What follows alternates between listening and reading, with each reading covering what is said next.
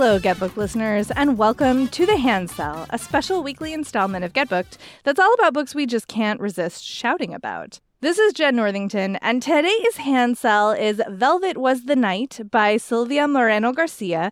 I cannot believe that we have not talked about this book yet, considering how often we talk about Moreno Garcia's work, but we didn't. And so here I am going to talk about it today.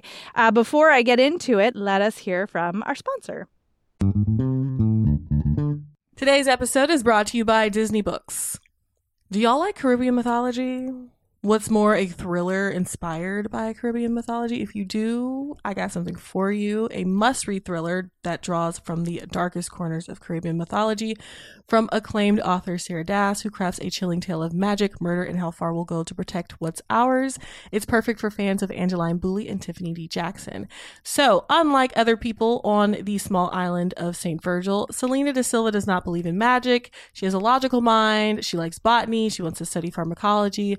But then her mother gets sick and she's tethered to the island and she has to make money. So what does she do?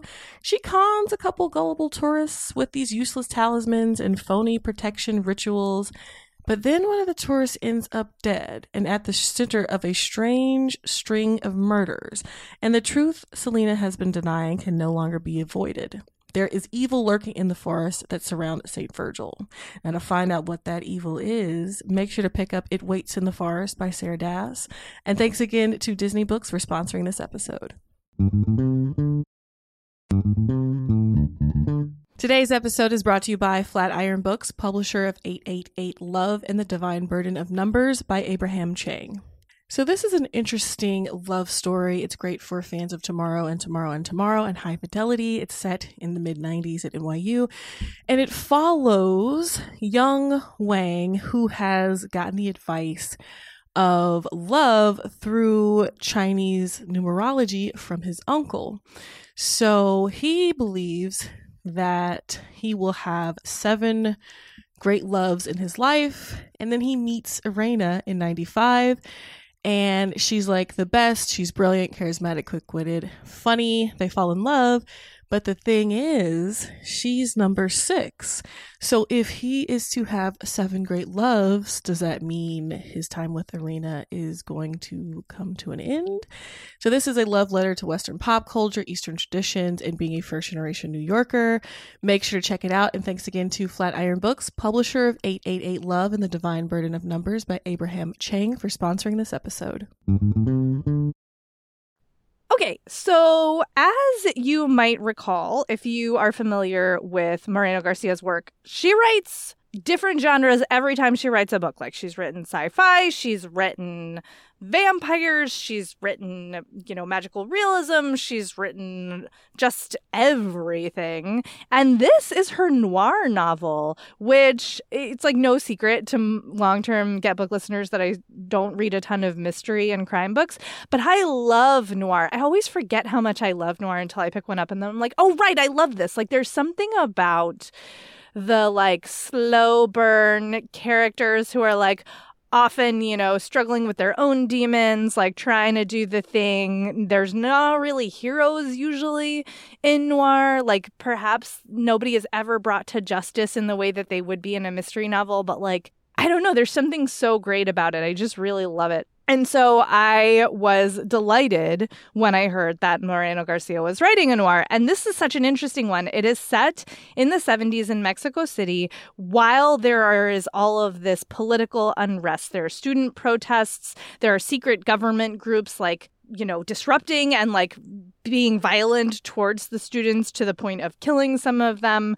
There's a lot of complicated politics going on. There's different, you know, secret agencies and the government at war with each other. Like there's a huge backdrop here of historical stuff that I know very little about because the US educational system does not teach you that kind of stuff.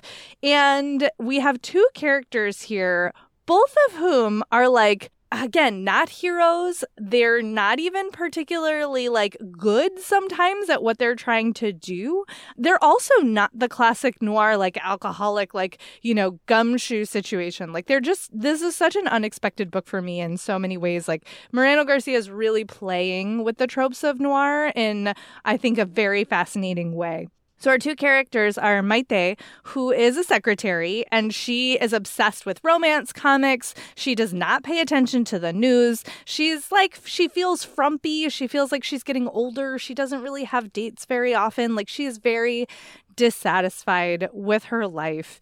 And it's kind of it's her life is kind of a bummer not gonna lie. Her life is kind of a bummer. So she loses herself in music. She loves rock and roll music. She has a huge record collection and in her romance comics which i think is like deeply identifiable and relatable she has this neighbor, Leonora, who's like beautiful and wealthy and is an art student, who asks her to take care of her cat for a couple of days. She's going out of town.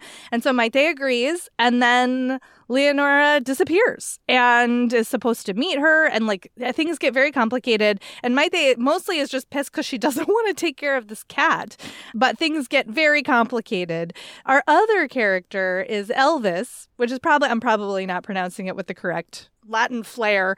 He has named himself after Elvis Presley. He also loves rock and roll music. And he is like a he's a goon. He's a thug. He is employed by one of these shady secret governments, quasi-government agencies to do things like disrupt protests and beat up students. He has had a rough life which is how he has gotten to the place where he is now and like i think he's in his 20s and he works for a guy whose name he doesn't know with other guys whose names he doesn't know beating people up for a living like that's his job.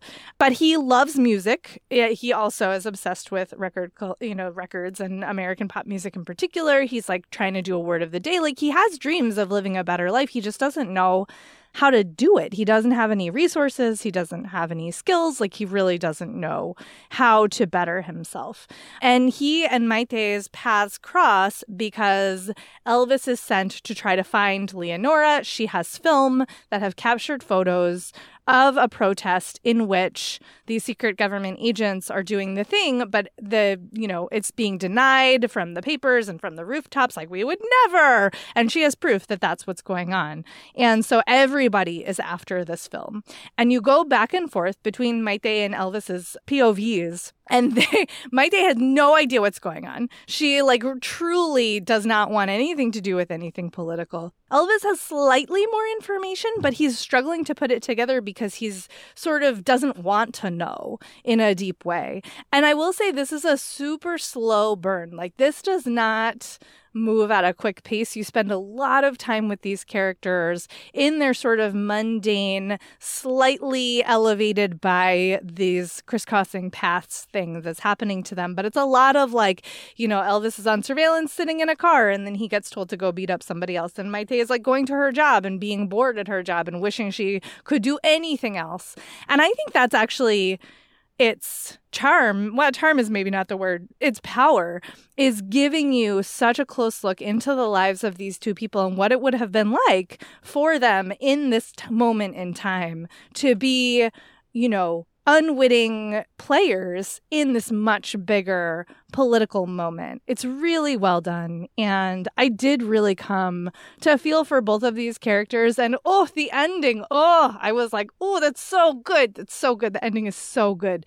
So if you love a slow burn, of a novel if you love historical fiction, if you love, you know, reading stories set in Latin America or want to know more about it, if you uh, love Moreno Garcia's writing, which, like, I think many of you do. Just know that this is, again, a super different book from others that she's written, and I think a really genius and interesting way. And I think, especially if you like, you know, Cold War spy stuff, oh, I think you're really going to like some of the supporting characters in this. So, again, that's Velvet Was the Night by Silvia Moreno Garcia.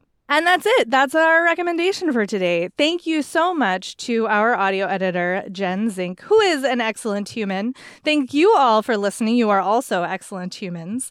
Uh, if you would like more book recommendations, you can get those, bookriot.com. You can also get more of our podcasts at bookriot.com slash listen. And if you would like to email us, you are welcome to. You can do that. Get booked at bookriot.com. Uh, you can also review us on Apple Podcasts, Spotify, Podchaser, wherever you can leave a review. We super appreciate it because it helps other people to find the show. And then, of course, in between shows, you can find me on Twitter and Tumblr at Jen IRL, J E N N I R L, or on Instagram as I am Jen IRL. And we will talk to you again soon.